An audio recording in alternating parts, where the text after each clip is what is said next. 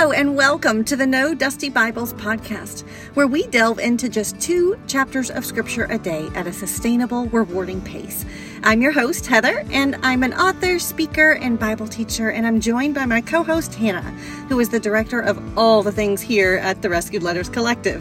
Hey everyone, we're here to guide you through your daily Bible reading, bringing insights, encouragement, and a sense of fellowship right to your ears. If you would like to receive weekly emails for Bible reading, sign up at therescuedletters.com slash no dash dusty dash Bibles or click the link in the show notes below. Whether you're starting your day, taking a break, or winding down, join us as we explore God's Word together. Let's dive into today's scripture and find the hope and wisdom waiting for us there.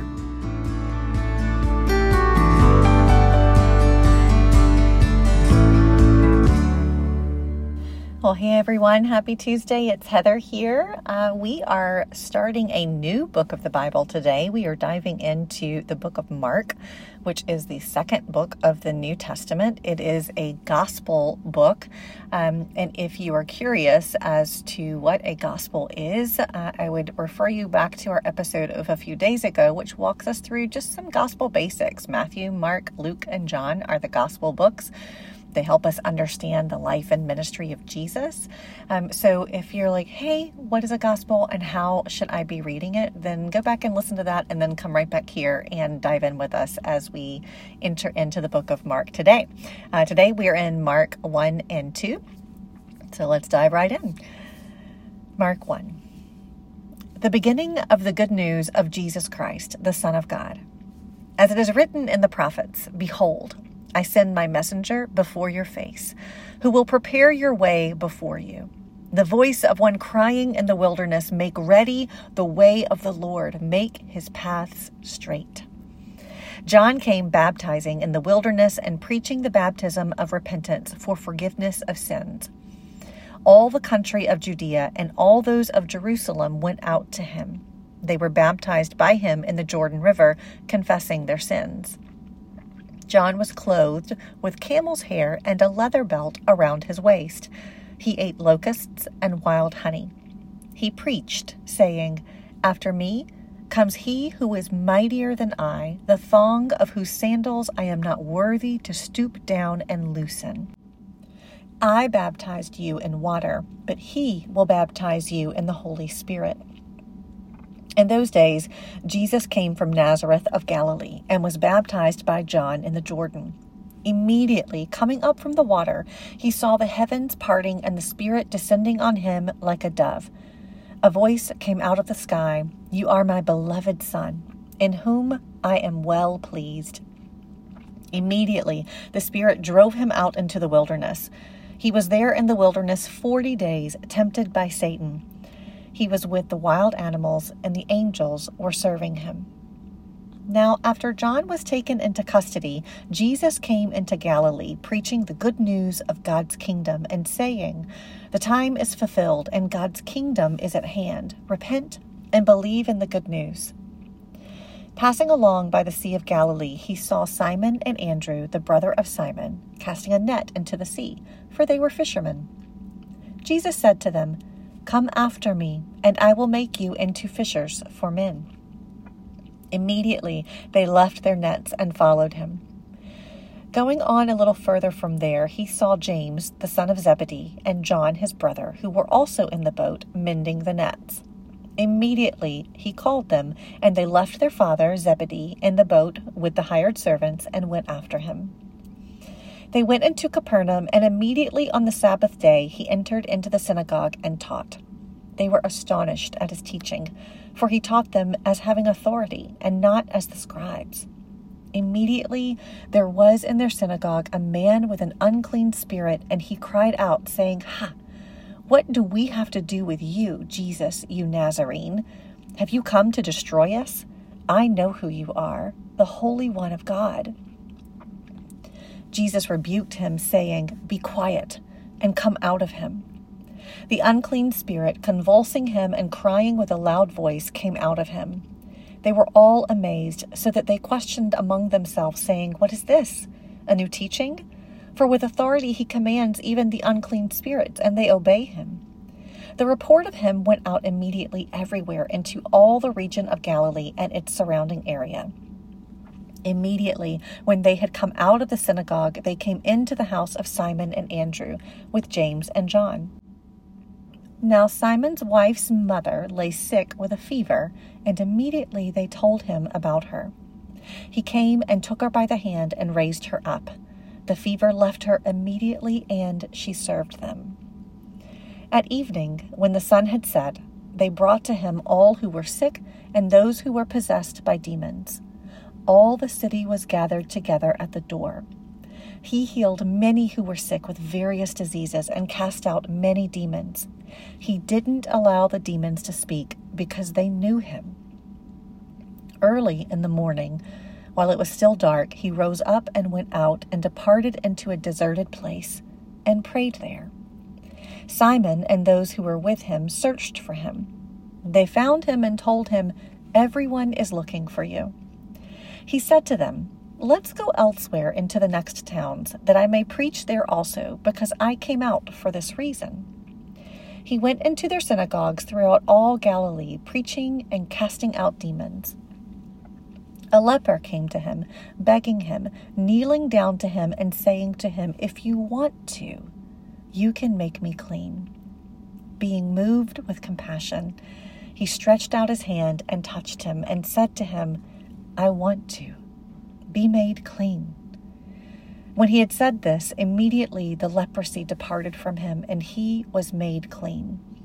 He strictly warned him and immediately sent him out and said to him, Seeing that you say nothing to anybody, but go show yourself to the priest and offer for your cleansing the things which Moses commanded for a testimony to them. But he went out and began to proclaim it much, and to spread about the matter so that Jesus could no more openly enter into a city, but was outside in desert places. People came to him from everywhere. Chapter 2 when he entered again into Capernaum after some days, it was heard that he was at home. Immediately many were gathered together, so that there was no more room, not even around the door, and he spoke the word to them. Four people came, carrying a paralytic to him. When they could not come near to him for the crowd, they removed the roof where he was. When they had broken it up, they let down the mat that the paralytic was laying on. Jesus, seeing their faith, said to the paralytic, Son, your sins are forgiven you. But there were some of the scribes sitting there and reasoning in their hearts, Why does this man speak blasphemies like that? Who can forgive sins but God alone? Immediately Jesus, perceiving in his spirit that they so reasoned with themselves, said to them, Why do you reason these things in your hearts? Which is easier, to tell the paralytic, Your sins are forgiven? or to say, Arise and take up your bed and walk. But that you may know that the Son of Man has authority on earth to forgive sins, he said to the paralytic, I tell you, arise, take up your mat, and go to your house. He arose and immediately took up the mat and went out in front of them all, so that they were all amazed and glorified God, saying, We never saw anything like this. He went out again by the seaside all the multitude came to him, and he taught them. As he passed by, he saw Levi, the son of Alphaeus, sitting at the tax office. He said to him, Follow me. And he arose and followed him.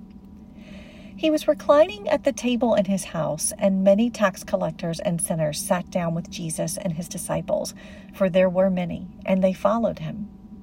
The scribes and the Pharisees, when they saw that he was eating with the sinners and tax collectors, said to his disciples, Why is it that he eats and drinks with tax collectors and sinners?